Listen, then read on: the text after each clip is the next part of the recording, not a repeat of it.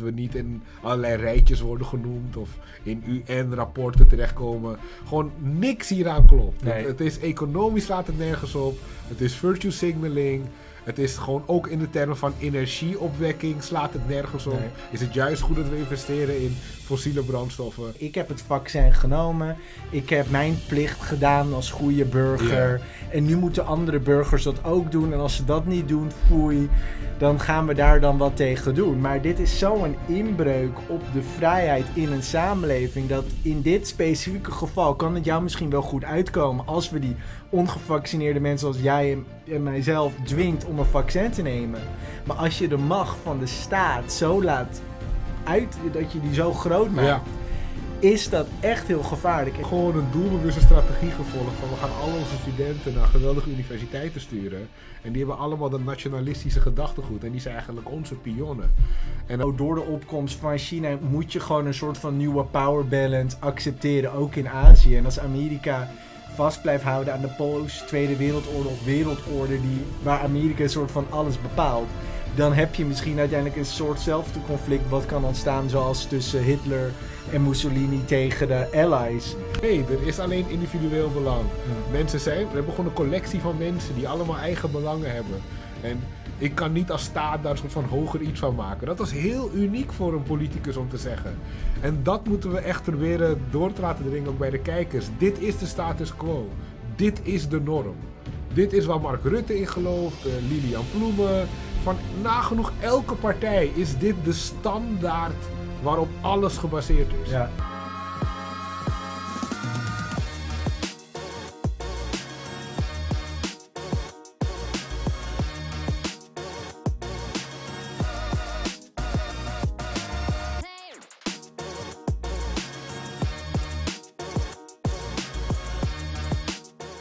Welkom bij een nieuwe vrijheidsdomein. Maar voordat we verder gaan, wil ik dat iedereen die nu kijkt meteen deze video gaat liken en zich gaat abonneren op ons kanaal. Want ik vind dat het echt veel te weinig gebeurt. Oké. Nou, duidelijk. Nou, laten we maar beginnen bij jouw flop van de week. En dat was de kamervragen die Van, eh, eh, van Haga stelde over Francisco van Jolen. Ja, het is toch ongelooflijk, weet je. Dus je bent dan onafhankelijk Kamerlid. Die Verhaga, die is weggegaan bij FVD. Nou, Mhm. hartstikke prima. Zeteroven ben ik helemaal voor als je wil. En dan heb je daar drie zetels. En dan zoek je dus iets om in de aandacht mee te komen. En dan kijk je naar Francisco Fayolle, die we vorige week hebben behandeld met zijn eh, fucking christenen. En dan denk je, oh wacht even, die schrijft voor Jo.nl en die krijgen weer geld van BNN-Vara. En BNN-Vara wordt weer gesubsidieerd. En het was op de publieke omroep, nu ga ik kamervragen stellen. En wil ik dat de subsidie wordt ingenomen. Ik vind dit echt typisch rechts snowflake gedrag. En ook een hele trieste manier om te proberen wat aandacht te krijgen. Misschien een beetje de christenen aan te spreken in zijn, in zijn kiezerselectoraat. Ik vind het gewoon best wel een trieste actie. Weet je, waar gaat het eigenlijk over? Je bent het met hem oneens. Oké, prima. Maar waarom moeten we overal kamervragen over stellen? Het is echt een manier geworden om jezelf eigenlijk te profileren. Terwijl je weet, ah, het komt er nooit doorheen. Er gaat niks mee gebeuren. Eigenlijk staat het nergens op wat ik zei. Ik wil gewoon puur aan de mensen in het land en de mensen op Twitter laten zien dat ik het met hun eens ben. Dat is eigenlijk wat je aan het doen bent met zo'n vorm van kamervragen stellen. En dat vind ik gewoon jammer, weet je. Zeker van een onafhankelijk Kamerlid. Kom op, eh, Wieberen, we kennen elkaar. Je hebt het over erfbelasting, dat soort dingen. Ga daar lekker over door. Vertel ons hoe je ons meer geld in onze zak wil geven... in plaats van zo'n nutteloos Francisco Fayolle kamervraag stellen... om christenen te pleasen. Kom op, je kan beter dan dat, Wieberen. Oké, nou, duidelijk. En het andere wat je wilde bespreken was, je top van de week was de Objectivist. Die had ingebeld. Ja, dus eh, om even een overzicht te geven. In Amerika heb je een aantal hele grote linkse YouTube-kanalen. Dus ze zitten allemaal rond de miljoen. Kyle Kalinski, David Pacman, The Young Turks en Sam Cedar heeft The Majority Report. Sam Cedar, een B-acteur die nu podcaster is geworden, vrij succesvol.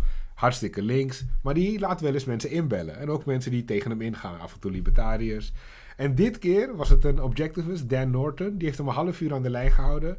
En je merkt aan alles dat Sam en zijn collega's heel neerbuigend doen. En alles wat rent is, is ridiculous en bullshit. Maar toch vind ik het knap dat iemand, eh, ja, toch Ayn Rand zo... Ja, niet op de map is misschien een groot woord, maar toch. Ik zie bijna 35.000 views in één dag. En dit is wel de manier hoe je Ayn Rand in de, in de cultuur kan brengen. Dus hoe zouden kijkers deze video kunnen vinden? Uh, die gaan we plaatsen in de, Oh ja. in, in de beschrijving. Maar het is ook een beetje om jullie misschien aan te moedigen, weet je, dat het soms wel zin kan hebben om bijvoorbeeld naar een linkse radioshow te bellen. Als je gewoon inhoudelijk uh, sterk bent. En uh, ze brachten wel een paar interessante dingen op. Ze hadden het over antibiotica, individualisme versus collectivisme. Dus hoewel ze heel neerbuigend waren, hebben ze toch een half uurtje redelijk inhoudelijk gepraat over Ayn Rand. En ja, ik denk wel dat er mensen kunnen zijn die dat zagen en misschien nu denken, hé, hey, dat is best interessant. Dus om even aan te geven, soms is er niet heel veel voor nodig om veel te kunnen creëren. En dat, dat, dat herinnerde mij weer aan. Oh ja, goed om te weten. Ja, ik had eigenlijk zelf alleen deze week één flop. En dat was uh, die uh, boekenpresentatie die was afgelast in Duitsland door Chinese druk. Dus er was een auteur, meneer Aust en Geiges, die hadden een boek, wilden een boekpresentatie geven in Duitsland over een nieuw geschreven boek over Xi Jinping, the most powerful man in the world.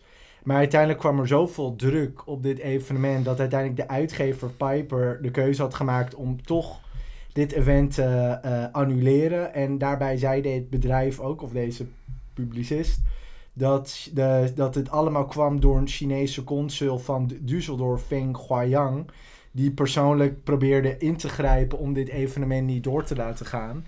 En ik denk dat dit best wel een gevaarlijke trend is, wat je ziet dat China zich steeds verder bemoeit overal in de wereld. En dat je nu ook kan zien dat dat dit wordt geaccepteerd en dat zo'n event wordt gecanceld. En eigenlijk krijgt dit niet eens zoveel aandacht. Heb jij dit, jij dit ja, ook ik heb het, ik heb het meegekregen. En het, het, het enge hieraan is, is dat die Chinese ja, spionnen en overname is echt gewoon gaande in Australië, in Amerika, de UK. Ja, zij hebben gewoon een doelbewuste strategie gevolgd van we gaan al onze studenten naar geweldige universiteiten sturen. En die hebben allemaal dat nationalistische gedachtegoed en die zijn eigenlijk onze pionnen. En dat, ja, dat klinkt een beetje misschien ongeloofwaardig voor ons, omdat wij in een hele andere wereld leven in het Westen. Maar dat is echt hoe zij ernaar kijken. En je ziet nu gewoon hoe ver ze komen. En wat ik dus denk, een volgende keer komt het boek niet eens uit. Als in, nu moeten we al blij zijn dat het boek uit is. Zodat Mhm. we tenminste nog kunnen lezen waarom Xi Jinping waarschijnlijk heel gevaarlijk is. Mhm. En nu wordt alleen de lezing afgeschaft. Maar ja, een volgende keer, als die Feng Shui eh, guy Mhm. dat weet, dan gaat hij naar, meteen naar de, naar de publisher. En dan gaat, Feng Shui. sorry, ik had zijn naam niet goed. nee. En dan gaat hij meteen naar de publisher en dan zegt hij van... hé, hey, de Chinese overheid wil dat je dit boek gewoon niet uitgeeft. En of dat dan een geldbedrag tegenover komt te staan, dat weten we allemaal niet. Maar dit is wel het, hoe het steeds erger wordt. En we hebben dit van meerdere landen gezien. Hè? Ik bedoel, je hebt Erdogan met zijn lange arm, nu heb je Xi met zijn lange arm. Ze hebben allemaal helemaal veel lange armen in het Westen. maar ja, wij staan erbij, we kijken ernaar. En ja, we handelen nog steeds met China, we doen hartstikke vriendelijk tegen China. En nou, het enige lichtpuntje van deze week in dit respect is dat Joe Biden wel heeft gezegd dat Amerika eh, Taiwan zal verdedigen. Maar dan weet je nooit precies of je dat nou echt meent. Hij zei het niet heel gepassioneerd, maar hij zei wel: eh, there is a treaty, eh, er is een afspraak. Dus nou ja, het is iets waard. Maar het White House is wel gelijk wel... Heeft het weer ontkend dat hij dat, dat, dat niet zo is. Maar dat is waarschijnlijk dus wat jij suggereert... De geheime afspraak die er daadwerkelijk is. Ja, dus iedereen weet eh, inderdaad als China Taiwan aanvalt dat Amerika ze hoort te beschermen. En Maar wat, nu- waar vind je dat Amerika dat zou moeten doen? Kijk, ten eerste, je hebt zoiets als je hebt een belofte gemaakt. Dus daar zit een soort waarde aan. Eh, de- enige reden om van die belofte af te wijken zou voor mij zijn als er iets fundamenteels is veranderd. Bijvoorbeeld, is Taiwan niet meer een vrij land, maar zijn ze net zo dictatoriaal als China? Nou, in dat Mhm. geval kan je zeggen, weet je wat jongens, waarom gaan we dit beschermen? Maar ik zou zeggen, als alles gelijk is gebleven met jouw relatie met de persoon die je zou beschermen, zou ik in principe zeggen, je hebt je aan de afspraak te houden. En stel er zou geen afspraak zijn. Zou je dan vinden dat Amerika zich daar dan mee moet bemoeien? Dat Eh. Amerikaanse burgers moeten sterven om Taiwan te beschermen. Maar we kunnen ook wel zeggen van... waarom moeten ze hier überhaupt zichzelf mee bemoeien? Ja, ik, ik denk dat zelfs als die afspraak niet zou zijn gemaakt, ehm, dat er alsnog een goede case te maken is om te zeggen: Amerika moet niet toestaan dat China gewoon landen kan inpikken in de, in de Chinese zee die ze willen overnemen. Het is niet zomaar land inpikken in die zin, toch? Het heeft een speciale geschiedenis. Nee, maar ik ben echt pro-Taiwan. Ja, nee, nee, ik dat snap is niet wat ik maar- probeer te zeggen hier, maar... Ja, oké. ehm, ik snap wat je wil zeggen, maar ja, de Taiwanese kunnen net zo goed zeggen: wij zijn de echte Chinezen. Daar is uh, heel lang debat Ja. over geweest.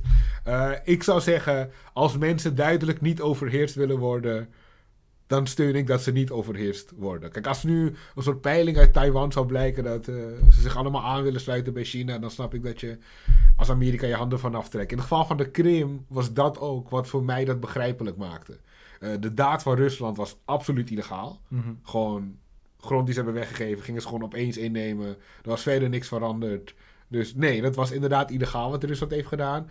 Maar omdat je weet dat die bevolking Russisch is en eigenlijk het wel prima vond, dan begrijp ik dat je als Amerika niet zegt: we gaan nu eh, jonge levens riskeren om Russen te redden van Russen. Terwijl Russen willen dat Russen daar zitten. Dan wordt het heel ingewikkeld. Dus Ja. daar snap ik hem. Eerder dat je zegt van we houden ons anderen vanaf.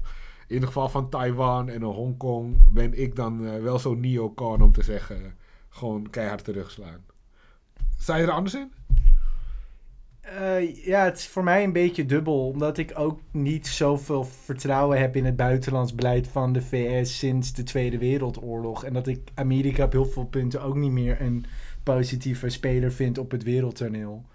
Dus dat is het lastige Mhm. wat ik eraan vind. Ik vind ook niet meer dat Amerika die force van freedom is dan dat het zogenaamd vroeger ooit was. En als ik dan ook nog over nadenk dat het Amerika niet was gelukt om Vietnam te verslaan in de jaren 60, dan vraag ik me echt af of het dan zinvol is om een oorlog te gaan starten tegen China. We dwalen wel een beetje af. want Amerika heeft Vietnam wel verslagen. Alleen vervolgens Ze hebben hebben ze zich. keuze gemaakt om Ja, ze niet te verslaan. vervolgens hebben ze zich soort van gewoon teruggetrokken. En toen heeft de Vietcong de hele boel Klopt. alsnog overgenomen. Dus Omdat eigenlijk. ze het Zuid-Vietnamese leger niet steunden met nieuwe wapens. Dat was de afspraak. Ja. Dus het, het was een dramatische oorlog, maar ze hebben hem niet strikt genomen verloren. Oké, laat ik het zo Ja. zeggen. Als ze de oorlog tegen Vietnam niet hebben gewonnen, moeten ze nu een oorlog gaan maken tegen China.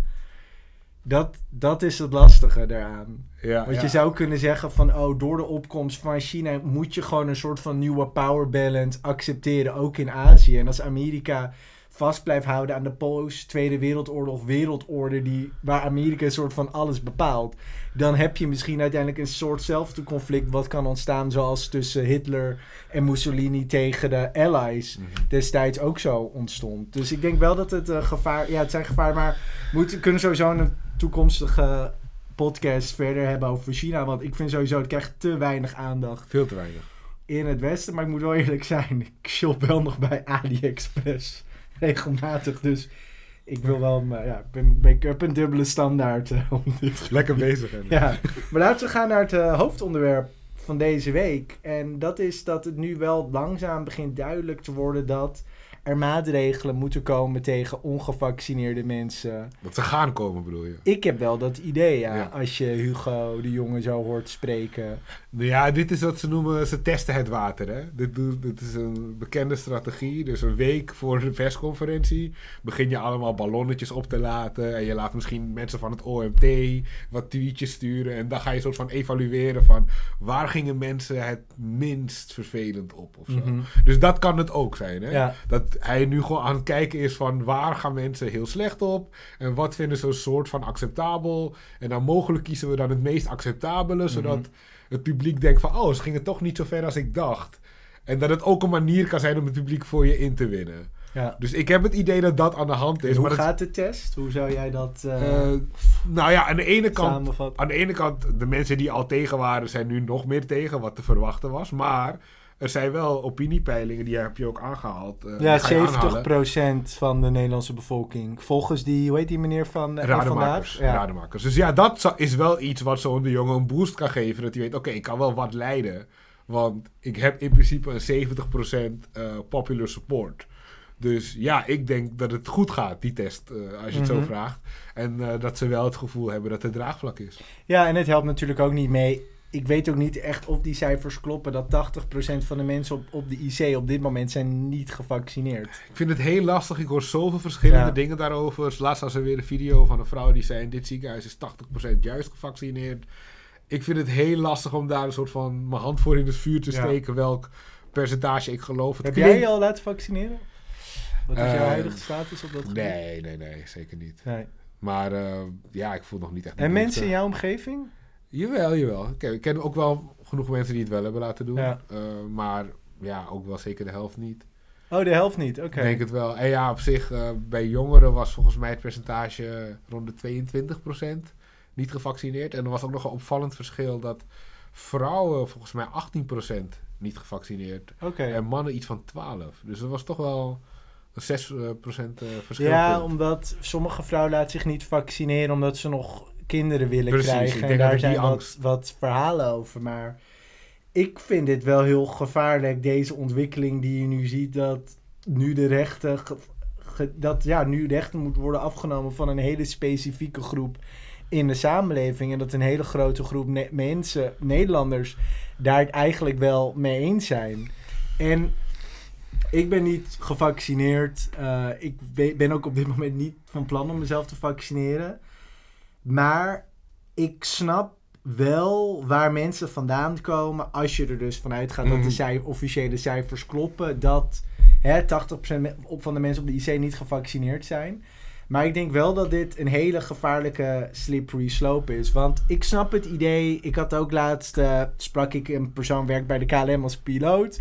En hij heeft dan nu ook het probleem dat sommige collega's van hem zijn dan niet gevaccineerd. En dat zorgt er dan weer voor dat er nog strenge regels zijn dan voor die crew.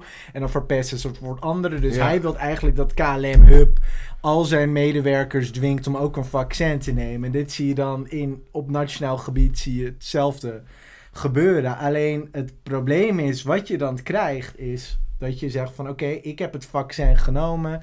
Ik heb mijn plicht gedaan als goede burger. En nu moeten andere burgers dat ook doen. En als ze dat niet doen, foei dan gaan we daar dan wat tegen doen. Maar dit is zo'n inbreuk op de vrijheid in een samenleving. Dat in dit specifieke geval kan het jou misschien wel goed uitkomen. Als we die ongevaccineerde mensen als jij en, mijzelf dwingt om een vaccin te nemen. Maar als je de macht van de staat zo laat uit, dat je die zo groot maakt. Is dat echt heel gevaarlijk? En dat valt me gewoon heel erg op in onze samenleving. Dat mensen zijn daar gewoon niet bang voor. Ja, nee, we hebben geen angst voor dictatuur in dit land. Uh, ik bedoel, wat is de laatste keer dat we dictatuur hebben meegemaakt in dit land? Dan heb je het over de Duitse bezetting. Dat is uh, eh, 70 jaar geleden. Dat is zo ver weg voor ons, ja, laten we zeggen, ons maatschappelijke bewustzijn. Dat, ja, dictatuur is voor Nederlanders niet een heel herkenbaar fenomeen. Ik bedoel, dat waren ten eerste ook nog eens buitenlanders die hier de boel kwamen bezetten. Maar inderdaad mhm. gewoon een Nederlandse dictator. Ja, die hebben we eigenlijk helemaal niet, toch? Die, die, dat is niet eens iets waar we over kunnen denken van... oh, wist je nog toen Willem I zo'n tiran was? Nee, dat, dat is niet Ik denk ook al hadden we die tiran gehad... dan waren we dat eigenlijk ook al vergeten. Net als dat we nu al het, de naarheid van communisme... zijn mensen eigenlijk maar ook die hebben wij nooit op die manier ervaren. Het, het, communisme was een tegenstander van ver af... die bommen had en die moesten we bestrijden met de NAVO. Dus het was wel eng... Maar we hebben nooit op de grond communisme ervaren in Nederland. Dus ook daarom hebben we daar niet echt een, een angst voor. Wat ik wel interessant vind is, en het begon vorige week ook al met die van Jolen die zei van, hé, hey, principes hebben consequenties. En ik zei van, daar zit iets achter. En ook nu, wat jij zegt, van, ik, ik begrijp ergens waar ze vandaan komen. Het verschil, zij zeggen, het is weliswaar discriminatie om ongevaccineerden uit te sluiten, maar je kan kiezen om je te laten vaccineren. Terwijl in het geval van huidskleur of... Uh, dan kan je natuurlijk niet kiezen. Of seksuele geaardheid. Religie heb je hopelijk enige keuze. Maar ook dat is wat mhm. lastiger. En zij zeggen van ja, dus daarom kan je dit niet zeg maar vergelijken met andere vormen van uitsluiting die we wel vervelend vinden. Want jullie hebben de keuze om niet te behoren tot de groep die mhm. wordt gediscrimineerd. Dat is eigenlijk wel een goed argument. Vind ik. Ja. Alleen het tegenargument is van... Dit is een te belangrijk ding om aan de overheid over te laten. Dit is een te principieel punt om dit mensen op te leggen. En ik blijf nog steeds bij dat standpunt. Maar ik vind het wel het enige, zeg maar, ik probeer altijd de silver lining te vinden, zeg maar, van positieve kant van iets negatiefs. Dus ik hoop dan dat dit misschien wel ons uh, doet denken dat discriminatie gebaseerd op keuzes wel echt anders is dan discriminatie gebaseerd op ongekozen Ik snap wat je bedoelt, maar ik denk dat je dan te positief bekijkt. Want ik hmm. denk als je dit gaat accepteren om zo een, een, groep mensen in de samenleving weg te zetten, dan maakt dat nog makkelijker om voor machthebbers dat in de toekomst weer te doen in een bepaalde andere bepaalde context. En wat me ook heel erg irriteert is dat de mensen die zich niet voor laten vaccineren, dat die dan soort van egoïstisch worden genoemd. Maar als jij je zorgen maakt om je eigen gezondheid en denkt dat het vaccin daar misschien een negatieve impact op kan hebben, Mhm. waarom zou je dan die keuze niet mogen maken? Waarom zou dat dan soort van slecht zijn in die zin? Ja, dus ik bedoel, er was een artikel in de NRC dat verscheen. Het was van een, eh, een, een patiënt die gisteren bij op één was, eh Philip Huff. En die zei inderdaad, je bent een egoïst als je het vaccin niet neemt. En bij ons, omdat wij egoïsme als iets goed zien. wij Komen we denken- later ook op terug Ja. waarom dat precies zo Wij is. denken dan van, oh, egoïsme is goed. Dus als het, niet ego als het egoïstisch is om het niet te nemen, dan neem ik hem niet. Maar voor de meeste mensen wordt egoïsme gezien als iets heel negatiefs. Hoe kijk je daar dan tegenaan? Nee, tuurlijk, maar dan gaan we in een iets dieper filosofische discussie waar we, waar we later nog op zouden terugkomen. Maar misschien kunnen we er dan nu uiteindelijk op, op ingaan. Want de tegenstander of de tegenhanger van egoï- egoïsme is altruïsme. Want ego, dat is dan jezelf, jezelfism. Dat je eigen leven het allerbelangrijkste is wat er is. Dat betekent natuurlijk niet dat je andermans leven wilt beschadigen. Want nee, je wilt leven in een vrije, eh, vreedzame samenleving. Daar heeft iedereen natuurlijk belang voor, eh, mee. Maar je hebt natuurlijk ook weer het altruïsme. En altro is de andere, het anderisme. En misschien is het handig dat we even een kleine clip erin gooien waar Ayn Rand uitlegt wat altruïsme is. En dit is dus de dominante filosofische trend die we zien in Nederland, die ervoor zorgt dat er een situatie kan ontstaan waar we een kleine groep mensen in een samenleving hun rechten gaan afpakken. Dus laten we maar, begin ja, laten we maar kijken. To begin with, Ms. Rand, would you define what altruism is? Altruism is an ethical system which claims that man has no right to exist for his own sake, that the sole justification of his existence is the service he renders to others, and that self sacrifice is his basic virtue, value, and duty. Altruism regards man in effect as a sacrificial animal. The word is coined by Auguste Comte in the 19th century to mean specifically the placing of the interests of others above your own. Dus wat in de kern Ayn Rand duidelijk probeert te maken is dat onder het altruïsme dan is het doel van jouw leven dat jij de wil van andere mensen in die zin zou moeten dienen. Dat jij als individu niet belangrijk bent. En door het feit dat jij als individu niet ba- belangrijk bent, heb je dus in een altruïstisch systeem heb je geen vrijheid. Maar in het volgende stukje, dan, gaat, eh, dan zo- zijn heel veel mensen die zullen denken van ja, maar altruïsme, dat is toch wel willendheid, dat is toch Solidariteit. solidariteit. Maar dan laten we heel kort even de volgende clip erin gooien waar ze uitlegt waarom dat dan niet zo is. I wonder if you would discuss why to be altruistic and to be benevolent is not the same. This is a package deal spread and fostered by the altruist. It is to their own interest to suggest to men that altruism merely means kindness or benevolence or respect for the rights of others, which it does not. In fact, most people, I would venture to say an overwhelming majority, do believe that that is all that altruism means. So that in effect, if you give a dime to a beggar, you are an altruist. Nothing could be further from the truth. Because altruism does not claim that you should help others when and if you can. It specifically claims that you should subordinate your own interests to the interests of others and therefore others should take first place in your life as a moral duty. In that case, kindness is impossible. If it is your duty to give away your last penny to anyone who might need it, you are giving him his due. In fact, altruists would say it is his right to demand your penny. Therefore, it's not an action of kindness or generosity or charity on your part. It is a moral duty. Dus wat zij volgens mij heel mooi duidelijk maakt, is dat die hele zogenaamde intentie van altruïsme, waarvoor het bedoeld was, de solidariteit, de welwillendheid, dat het die juist ondergraaft. En dat juist eh, het egoïsme en elkaar respecteren, wat elkaars belangen zijn, dat dat juist die welwillendheid tot stand kan brengen. Het is heel contra-intuïtief als je zou kijken naar onze Ja. heersende cultuur. Ja, Wat ze je vertellen. ik zou dan toch misschien heel veel terug willen gaan. Want we hadden het net over Taiwan en China. En Mm. ik ben een keer naar Taiwan geweest. En na, ik ging toen van Taiwan met de boot naar China.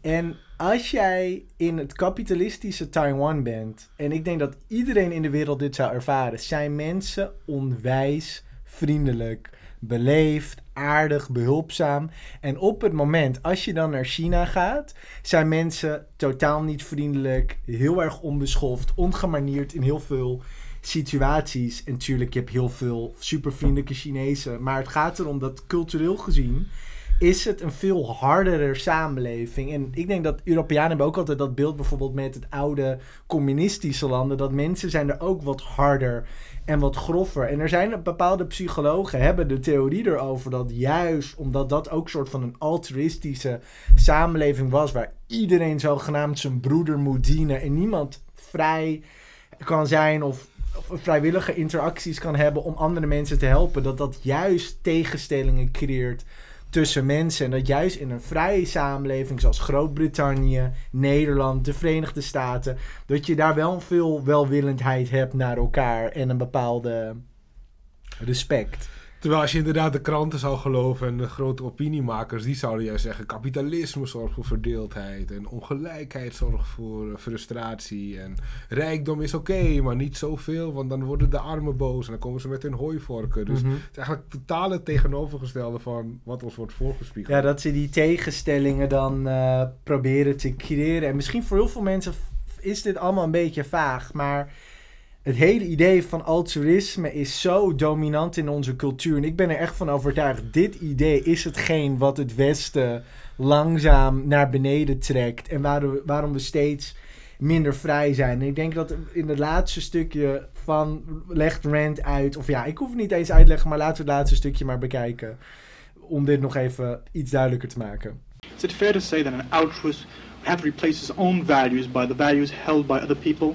And, and if this was followed generally, that there would be nobody would able to hold a value of his own? Yes, of course. Just as you must sacrifice your material possessions or your effort to others, you must also sacrifice your intellectual integrity. If you hold to your own ideas of what you believe is true, that is a selfish action. You must sacrifice your mind to what others believe or want to be true. Therefore, you must always agree with the majority in all issues because it is selfish to hold out for no better ground than the conclusion of your own mind. That, of course, is the basic evil of altruism. It does demand the sacrifice of your mind. Ja, dat is dus. Dit is dus precies wat we op dit moment zien in onze samenleving. Is dat ik en Jernas of andere mensen hebben een bepaald idee of een bepaalde overtuiging. Waarom jij het vaccin op dit moment niet wilt nemen. Maar dat is niet genoeg voor onze samenleving. Want de meerderheid van de samenleving is niet mee eens. En wie ben ik? Wie ben ik om met mijn eigen Hoe durf je? domme ideetje soort van tegen de stroming in te gaan. En eigenlijk moet er gewoon wetgeving komen om mensen gewoon te dwingen om gevaccineerd te worden. En dat, ja. En dat is, heb jij er nog iets over te vertellen? Nou ja, het is ook een beetje het opgeven van het overtuigen. Hè? Ik bedoel, dat is ook de basis van westerse civilisatie. Weet je? De conversatie, mensen overtuigen van je gelijk. En we zijn nu soort van zo hard geworden als mensen dat we op een punt zijn gekomen van. Waarom zouden we al die moeite nemen? Als we de overheid hebben die, als het ware, dat in één keer voor mij kan regelen. Ja, en Waarom zouden we daarbij... moeite nemen? En dat haakt ook weer in bij het punt wat we vorige week maakten over het gebrek aan debat. Hè? Mhm. Dus hoe minder Klopt. debat je hebt, hoe eerder je dit soort eh, ja, grove instrumenten zal gebruiken om iets te bewerkstelligen. Als je niet denkt dat je het kan doen met woorden, Mhm. waarom zou je dan überhaupt de moeite nemen? Nee, absoluut. En dat is dus dat je dus ziet dat door het feit dat altruïsme zo groot wordt en dat heel veel mensen daarin geloven, dat heeft dus het effect dat je een steeds grotere overheid krijgt, de individu minder controle heeft over zijn leven en dat er altijd tegen ons moet gezegd worden van jouw ego is slecht. Jij moet niet denken dat jij je eigen leven kan bepalen. En dat haalt langzaam de vrijheid weg in onze samenleving. En ik zou graag nu een citaat voor jou willen voorlezen. En dan mag jij raden wie deze persoon is. Die een aanval zet op het hele concept van egoïsme en individualisme en al die dingen. Onze Duitse taal heeft een woord dat op een prachtige manier gedrag aanduidt dat gebaseerd is op de geest. Je plicht doen. Wat betekent dat je de gemeenschap dient in plaats van jezelf tevreden te stellen. We hebben een woord voor de fundamentele gezindheid die ten grondslag ligt aan dit soort gedrag in tegenstelling tot egoïsme en egoïsme-idealisme. Met idealisme bedoelen we alleen het vermogen van het individu om zichzelf op te offeren voor het geheel, voor zijn medemens. Immanuel Kant? Nee, dit is uh, Adolf Hitler. Oh, oké. Die dit heeft gezegd. Dus dit zijn ook. Want met Hitler dan denken we gelijk aan. Oh, dit is een kwaadaardig persoon. Maar Hitler is de prototype altruïst. Die zijn niks anders tegen Duitse volk. Van geef jezelf op voor de ras. En dat is de dynamiek. Dit is het argument wat wordt gebruikt om vrijheden af te pakken. En dan zou ik nu naar het volgende citaat. Mag je raden wie dit heeft gezegd? Op geen enkel moment en onder geen enkele omstandigheid mag een burger zijn persoonlijke belangen op de eerste plaats zetten. Hij moet ze ondergeschikt maken aan de belangen van de natie en de massa's. Oeh, dit is Ja, ik snap, die is lastig. Heel maar- veel me- Hillary Ja, Clinton. nee, dit is, eh, dit is Mao Zedong. Oké. Dus interessant dat jij Ja. denkt van, oh, dit kan ook Hillary Ja. Clinton hebben gezegd. dit had Macron misschien zelfs kunnen zeggen. Ik noem maar wat.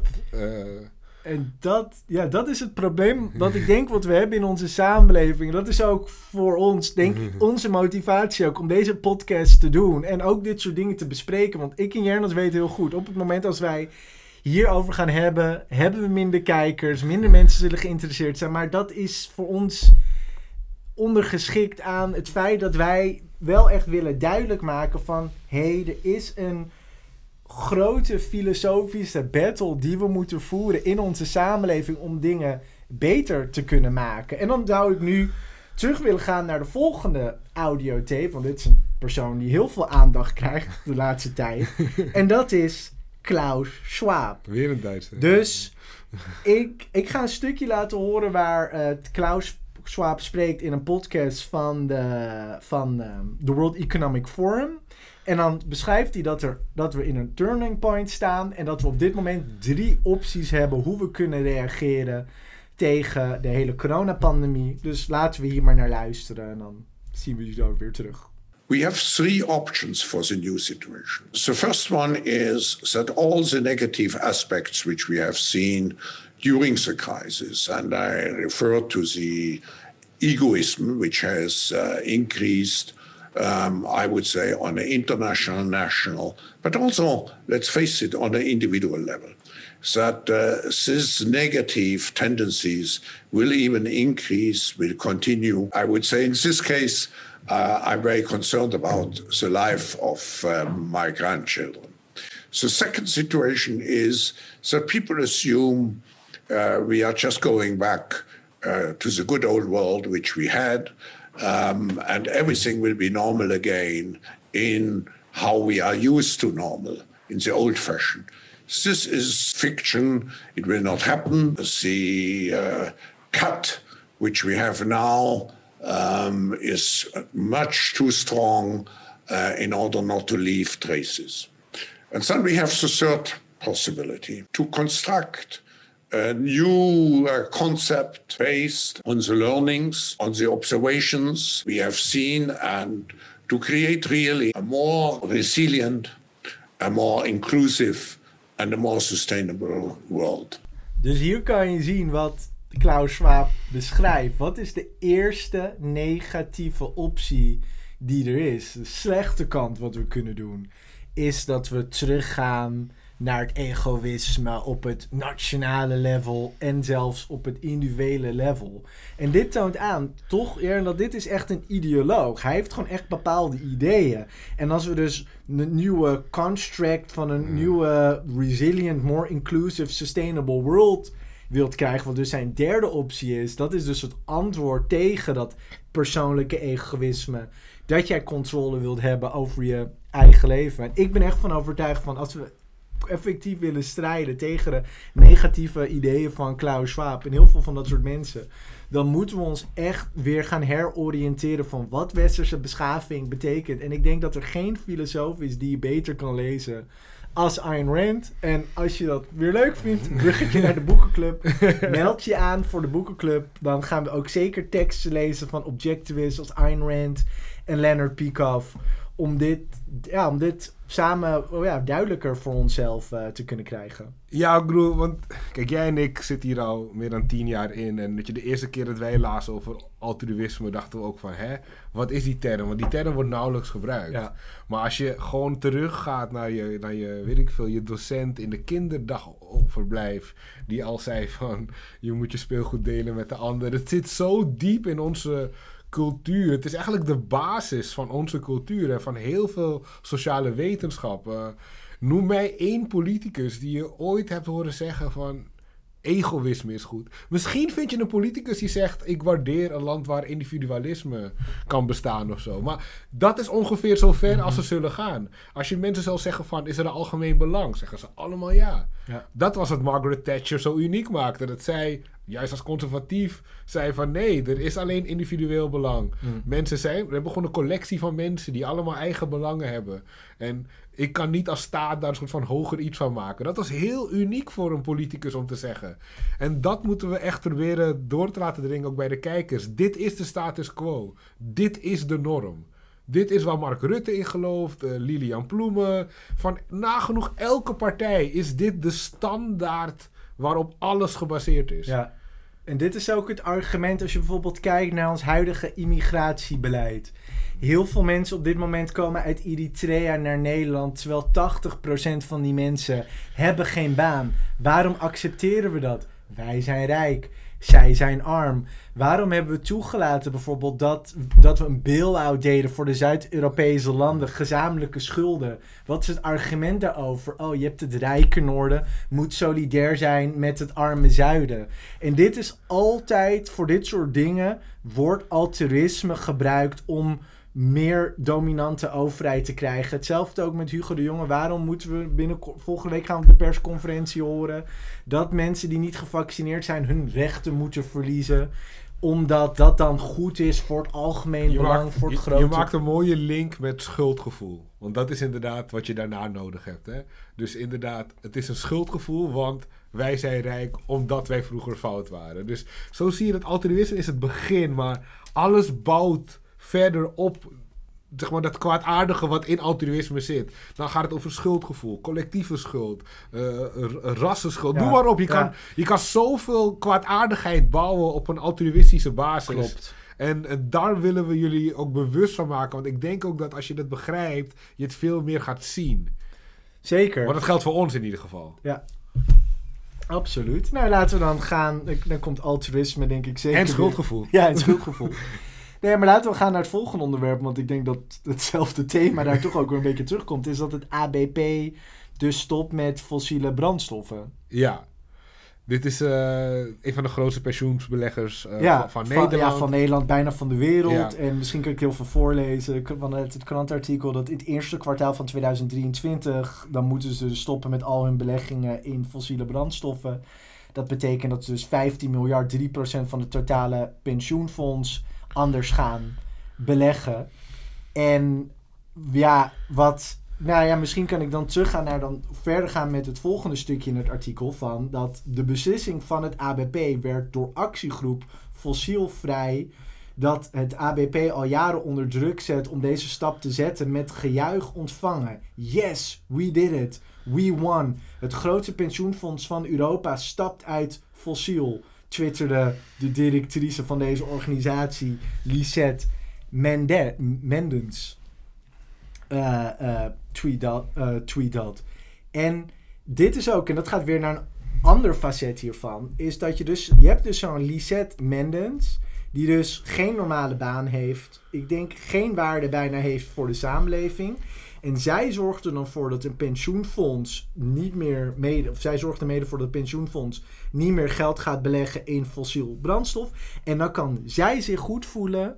Terwijl, wat heeft zij gedaan? In principe helemaal niks. En dan kan zij zo'n superioriteitsgevoel hebben van... Yes, Ik heb een we verschil gemaakt. did it. Ik heb het verschil gemaakt. En waarom? Oh, het hele idee dat wij maken... eh, moeder natuur maken we kapot.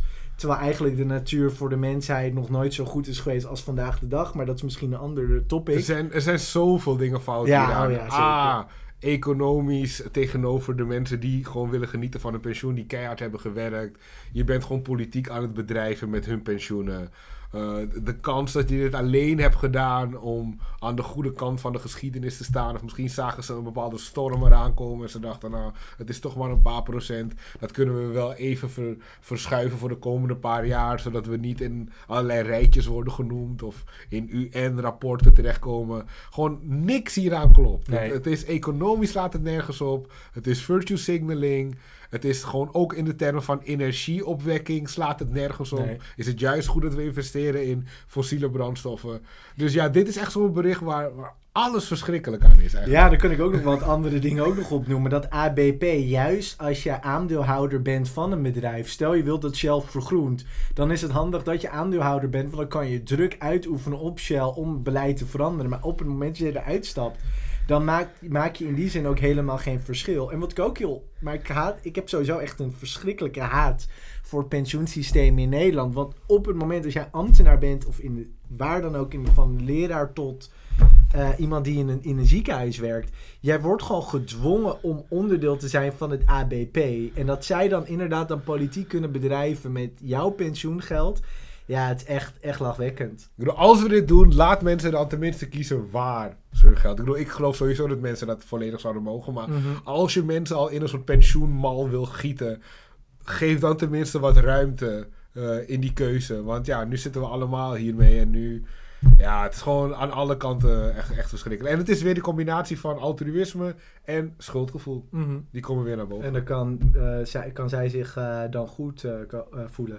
Maar dan kom ik dan naar het laatste eh, onderdeel van het ding. Of eigenlijk was wat opmerkingen die we kregen afgelopen week. Van, oh, Jerna, zou je eens kunnen debatteren met Sander Schimmelpenning? Wat zou, wat zou jij, jouw reactie? Nou, kijk, ik bedoel, dit heb ik inmiddels al een paar keer geprobeerd om die Sander uit zijn tent te lokken. Maar, weet je, Sander Schildpenning heeft gewoon te veel geld om het risico te nemen om uit te worden geluld op een YouTube-show. En misschien is hij ook iets bekender ook als Nee, jij, dus- dat hij nee, heeft het dus niet zo. ik- dus en ik- hij heeft ik- al jouw volgers al geblokt. Ja, ik, ik, ik snap hem vanuit hem, kan ik hem heus strategisch, eh, als ik hem zou moeten adviseren, zou ik ook zeggen, ga niet met Jennas in debat, waarom zou je dat doen? Mhm. Het zou wel leuk zijn en ik ben er nog steeds voor open, maar laten we er niet op rekenen. Eh, die zit, eh, maar wel, mooie podcast ja, maar wat ik hier wel over wilde zeggen is dat als je wilt dat Jernas met mensen in debat gaat, stuur een Sander Schimmelpenninck een bericht of een ander persoon. En dat is wel wat heel erg helpt. Want er was ook iemand die zei dat ook, zou je misschien in debat willen gaan met Boris van der Ven of Robert Valentine Ja. over Bitcoin. Ja, super interessant. Was er ook nog iemand anders die zei van, oh, misschien is Robert Valentine wel zijn rivaal. Ja. ik vind Jernas wel heel erg duidelijk maken van, wij zijn gewoon bevriend met Robert. Ja, nee, we, En- ke- we kennen ze gewoon. We vinden het goed eh, dat hun show Heel- ja, heel- scoort. Dus, eh, ja, Maar op zich, ik ik, voor Valentine. ik zou een debat best willen zien, want ik niet zoveel weet van Bitcoin. Eh, dus who knows, misschien kunnen we het alsnog regelen. Ja. Nee, ja, nee, laten we dat dan eh, doen. En dan tot slot eh, la- een laatste kijkervraag van iemand die mij vroeg van... wat vind je van dat El Salvador de bitcoin als wettig betaalmiddel heeft ingevoerd? Ben je bang dat er andere landen zullen volgen en dat het nog een grote rol gaat spelen in deze wereld? Nou ja, als andere landen zich zouden, bitcoin zouden willen accepteren als wettig betaalmiddel... zou ik dat prachtig vinden. Competitie is alleen maar goed. Dat je niet meer de monopolie hebt van fiat geld. Alleen het probleem is wat je hebt met El Salvador, waarom dit bericht eigenlijk geen waarde heeft, is dat El Salvador is, zo heeft zijn valuta in het verleden zo erg verkracht dat zij op dit moment alleen maar US dollar gebruiken. Ze hebben geen nationale valuta. Dus voor zo'n politicus is het dan heel erg makkelijk om te zeggen van oh laten we maar van de bit, laten we maar bitcoin gaan gebruiken. Want en dat is ook de reden waarom het zo belangrijk was op het moment dat China een ban deed op bitcoin. Dat was eigenlijk een veel groter nieuwsbericht wat meer eh, eh, waarde had moeten krijgen. Want op het moment als jij een eigen centrale bank hebt met een eigen valuta, is dat een hele grote macht die jij hebt als staat zijn of overheid zijnde. Je kan makkelijker in het rood gaan. Dat zorgt er dus voor dat de overheid door middel van inflatie zichzelf kan financieren, wat de overheid heel veel macht geeft. En die macht had de overheid van El Salvador, had dat helemaal niet. Een land als China bijvoorbeeld, die concurrentie voelt van Bitcoin. Ik denk om de verkeerde reden. Ik denk dat zij niet begrijpen dat Bitcoin nooit een bedreiging zou zijn voor hun valuta. Die hebben wel een ban gemaakt, maar dat toont wel aan dat op het moment als mensen die macht hebben in de samenleving denken dat Bitcoin oprecht een concurrentie is voor hun fiat geld, dan zullen ze in één keer De Bitcoin. ja. Absoluut, geen eh, twijfel. Nou, die heeft Ennis al twee keer een lang verhaal over Bitcoin gehouden. Twee als jullie dat nog een keer willen, Met eh, eh, stuur een bericht. Stuur een bericht als je nog een derde rent wil voor Ja. Bitcoin. Maar dit is dan het eind van de show van vandaag. En volgende week zijn we weer terug. Zeker. En nog even kort als voor mensen nogmaals, geef je op voor de boekenclub, Like de video, deel de video, stuur hem door naar je vrienden. familie. En eh, tot snel. Hoi hoi.